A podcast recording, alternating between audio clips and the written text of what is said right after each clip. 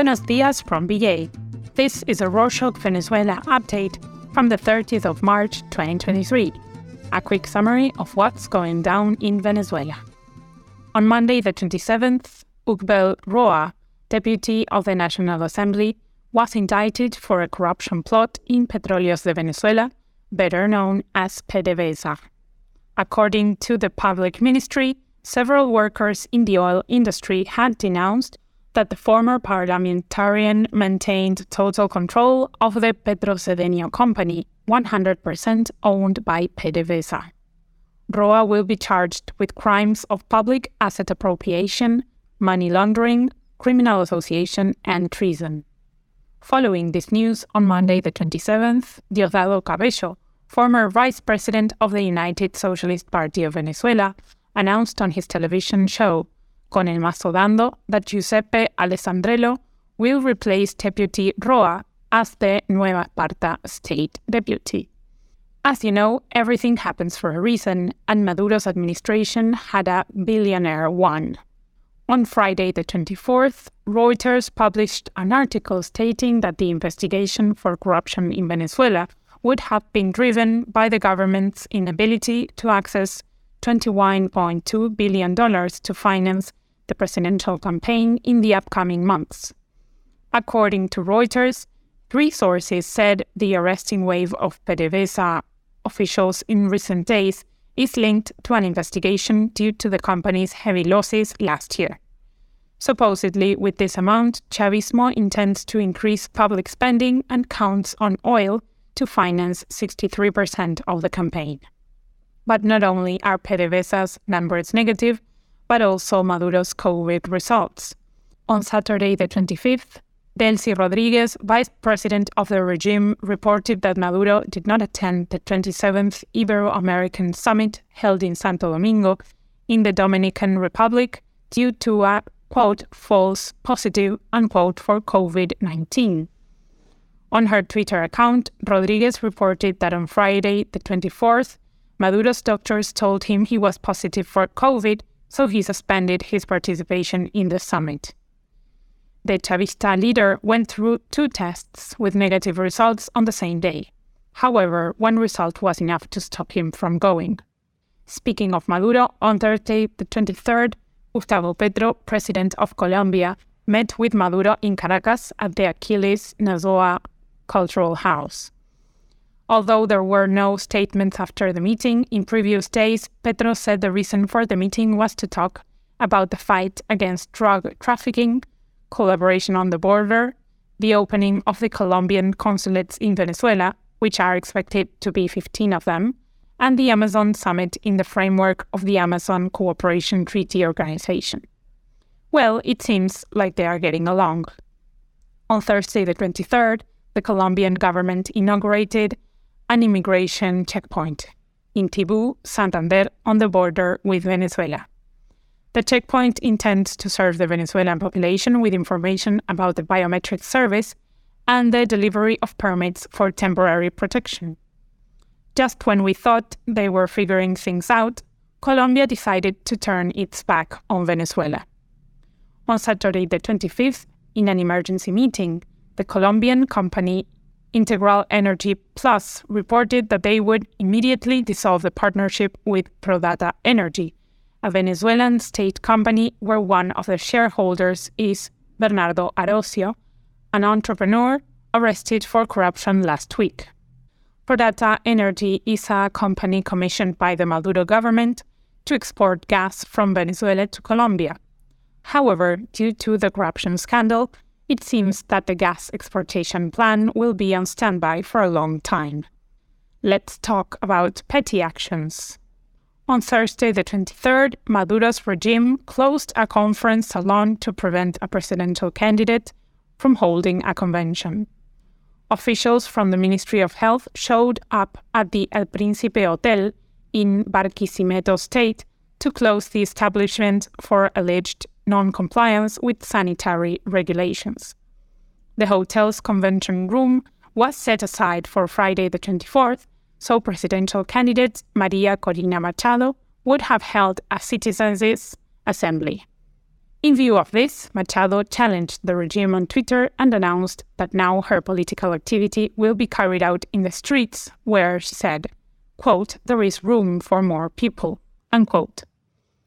Speaking of closing, someone who will have the doors of his house closed for a long time is Lenin Rojas.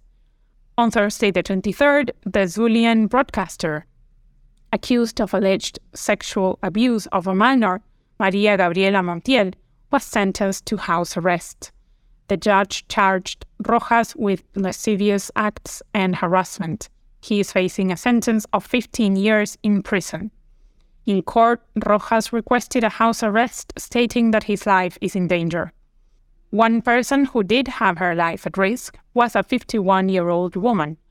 On Friday, the 24th, the Scientific and Criminal Investigation Service Corps, better known as CICPC, rescued a woman who had been kidnapped for two years in Caracas.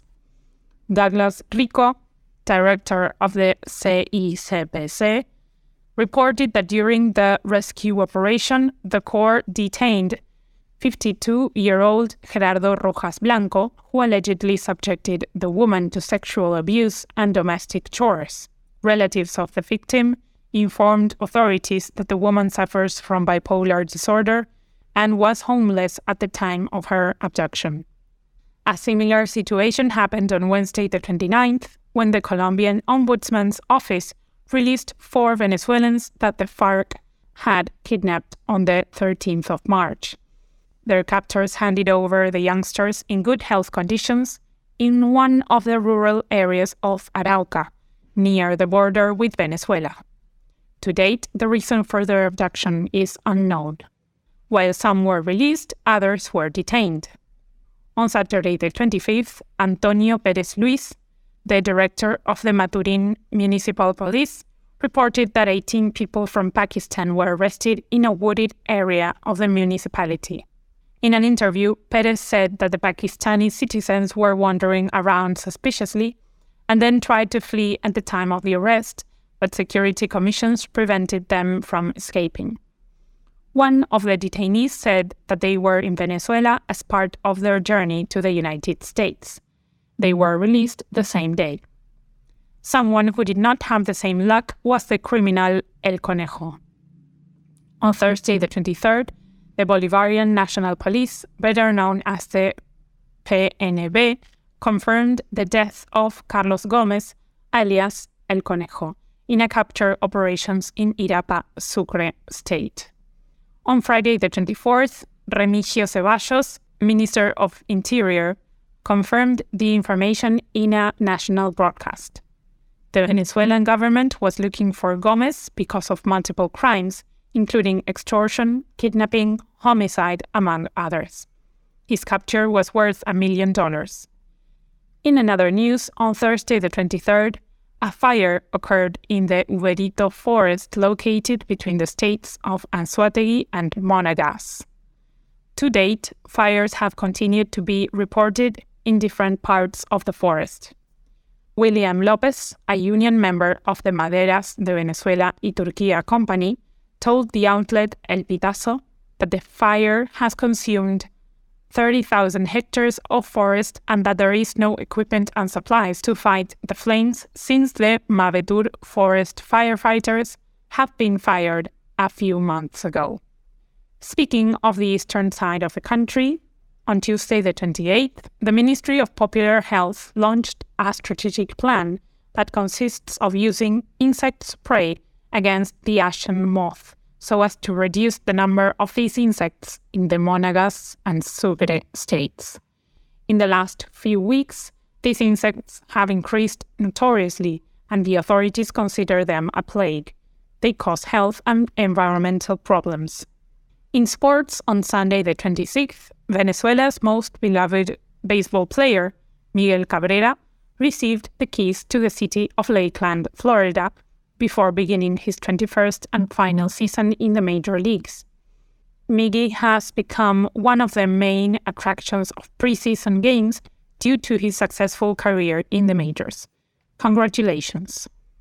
And to end this edition, more good news. On Tuesday, the 28th, the National Assembly approved a law for people with autism spectrum disorder. The purpose of the Comprehensive Care Law for people with autism spectrum disorders is to promote a comprehensive, early, and timely diagnosis, as well as to promote awareness and training institutions to achieve changes that guarantee the safety of autistic people. And that's it for this week. Wanna have the most cool t shirt ever? We gotcha. You can buy our 100% unbleached organic cotton, grown and ginned in Texas, spun and knit in the Carolinas, sewn and printed in Missouri t shirts. The most environmentally friendly t shirt you own. What's your favorite pizza topping? Let us know at venezuela at rorshok.com. Hasta la próxima!